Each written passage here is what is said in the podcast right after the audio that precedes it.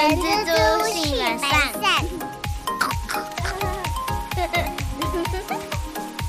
Hello，大家好，我是又生病的厚厚，今天状况非常差，连麦克风都坏了一只，所以我现在跟阿善是共用一支麦克风，两个人在荧幕前可以来 K K，可以来 K K。以下就由阿善来独挑大梁喽。Hello，大家好，我是人蜘蛛的本善小姐。由于后现在是发烧的状态啊，所以今天呢，就我来为大家服务。我们今天呢，想要跟大家聊一聊的是，哎呀，我们每一年呢都会听到说啊，我明年基本工资要调涨多少趴啦，要变成多少钱了。那大家会不会有一点好奇，就是这个基本工资到底是怎么来的嘞？它是怎么去计算的呢？那基本工资它的意义是，其实，在劳基法里面呢、提到的说法是说，工资是由劳雇双方去议定的，不可以低于基本工资。嘿，基本工资从就是从这边来的。那为什么要有基本工资嘞？它主要是在保障劳工可以在基本生活维持购买能力，而且对于那些工资一直是在基本工资数额边缘的弱势劳工来说，其实非常重要。因为其实有时候大家可能会一直听到说，哦，明年又调涨了几趴几趴，很多人会觉得说，哦，跟我又没有关系。但是其实对于这些他真的拿到的钱就一直是基本工资的人来说，其实影响真的是蛮大的。那什么是基本工资呢？基本工资是说，劳工在正常工作时间内所得到的薪资哦，所以当然就不会包含延长工作时间的呃工资啦，或者是休息日、休假日，或者是例假日工作加给的工资，它是不包含在里面的哦。那为什么要定定基本工资呢？有一个最主要的目的是说，基于呃劳资我们在关系上不对等，还有社会的经济的情况。担心会造成不公平的过低工资，所以透过这样子政府审议的机制，去设定一个工资的最低标准，然后用来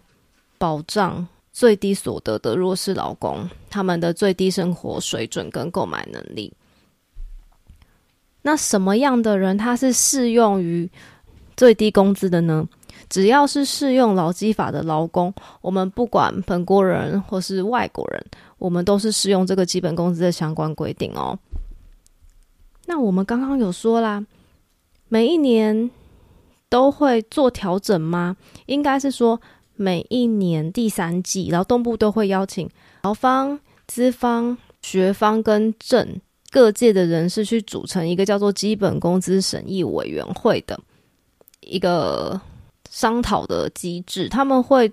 去衡量现在的劳动情势跟经济发展的状况，就像是消费者的物价指数啦，或是劳动生产力啊，或是现在的就业状况跟家庭收支调查统计，或者是诶各行各业的劳工工资啊，或是国民所得，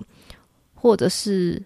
物价指数等等，其实要考量的还蛮多方面的。然后进行这样子的基本工资调整的一个讨论。那如果诶在会议中决定说，诶我们要调整喽，那就是劳动部会呈报给行政院去核定之后再去做实施。那我们接下来就会有其他问题啦，就像是诶学校的工读生，你适用这个基本工资的规定吗？那这这一题的答案是，如果你是公立学校的工读生。然后你跟学校之间，你们是雇佣关系，你又不是用公务人员法禁用的临时人员，那当然你就会适用基本工资的规定哦。那另外就是有一些公司会有像技术生，那技术生适不适用这个基本工资呢？因为技术生他是以学习技能为目的，他跟公司或是事业单位之间，他们不是劳雇关系，所以技术生领的报酬是。诶，像是生活津贴这一类的报酬，它不是工资。那当然咯，如果要呃比较保险的做法，会建议在那个书面的训练契约中里面去明定出来。那基本工资调整对于公司端会有什么影响嘞？其实第一个冲击最大就是人事成本啦。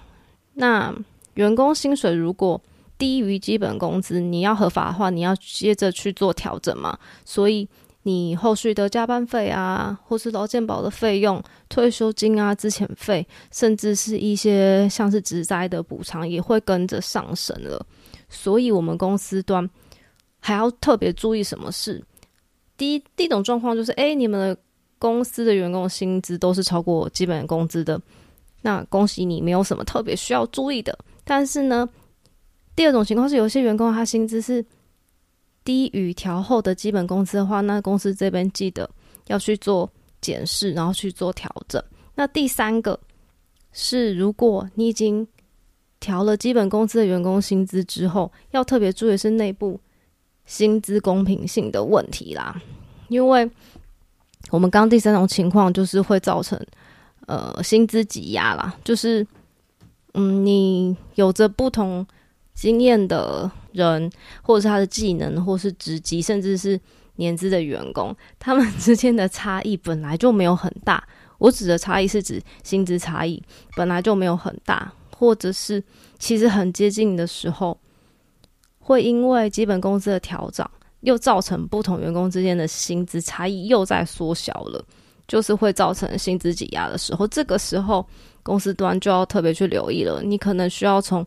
呃了解公司的薪资现况啦，或是核心核心的时候，你就要先检视内部薪资这样子的设计是不是合理跟公平。那有人就会问说：“哎，那这样子我们有没有什么对策呢？或是有没有什么建议啊？”基本上就是在连续七年基本工资都调涨的情况之下，可以有几个原则给大家做参考。一个是内部，就是内部的评估，不论是你要从呃职位去分析啦，或是职位说明书里面，你就可以去。有这样子的制度之后，你就可能不会再用职称去给付给薪的这个制度，不然会容易造成薪资不公平。那第二种状况是你用外部去评估了，就是跟业界同行去做比较。那最后一个是管理机制的地方，就有点像是呃绩效评核考绩这样子的一个制度。那有这样子的。制度之后，然后再加上前面个内部跟外部这样子的去做弹性的检视，就比较不会有我们前面讲到那个薪资挤压的问题喽。所以啊，就是如果薪资调整可能会成为常态的话，所以公司要持续的去检视你们的薪酬制度，这是一个蛮重要的部分。但是其实对公司端来说啦，基本工资调涨会导致雇主的负担变大。那其实站在员工的角度，其实也会有点担心啊，就像是会可能会造成呢年轻人的低薪化，或者是公司可能会减少雇佣的人数。那其实对大家影响最大的还是劳动成本垫高了物价。再加上经济部在今年四月的时候已经决议了我们四月电费调涨的这个政策了。那虽然是在顾民生的大前提之下，九成的民生用电啦，或是一些小商家是不会涨价的，但是那些产业高压用电大户调涨了大约是十七趴。那商业低压用电量调涨了十帕左右，这可能未来会反映在商品的售价上啦。那这种电价上涨的连锁反应，也有可能会对今年台湾的通膨造成推升的现象啊。所以今天就可以做一个小小的总结了。其实不管是物价啊、呃房价，甚至车价，或者是我们每天都在吃的便当，这些东西都是。不不停的上涨之外呢，经营的不管是企业主或是公司端，他们却面临的景气下滑，然后采购成本增加啦，电费上涨这些，其实都让企业面临的双重的夹击呀。所以劳资双方可以说各有各的辛苦的地方。所以其实我们现在面对这样子的环境，不论是企业或是劳工，政府可以给予我们什么样子的一个环境？我觉得这也是未来大家可能需要一起共同努力的地方啊。因为企业不能没有好的劳工嘛，那劳工如果少了，也没有办法去稳定企业。政府没有企业，那这个对国家来说是非常。不健康也不健全的发展，所以呢，希望台湾的未来可以越来越，大家可以一起进步了。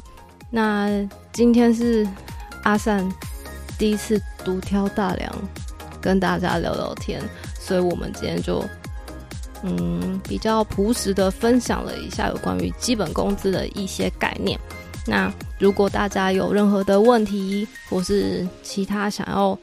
我们敲完想要讲的主题，都欢迎告诉我们哦。我是人蜘蛛的本善，那今天就谢谢大家的收听，期待下次再见喽，拜拜。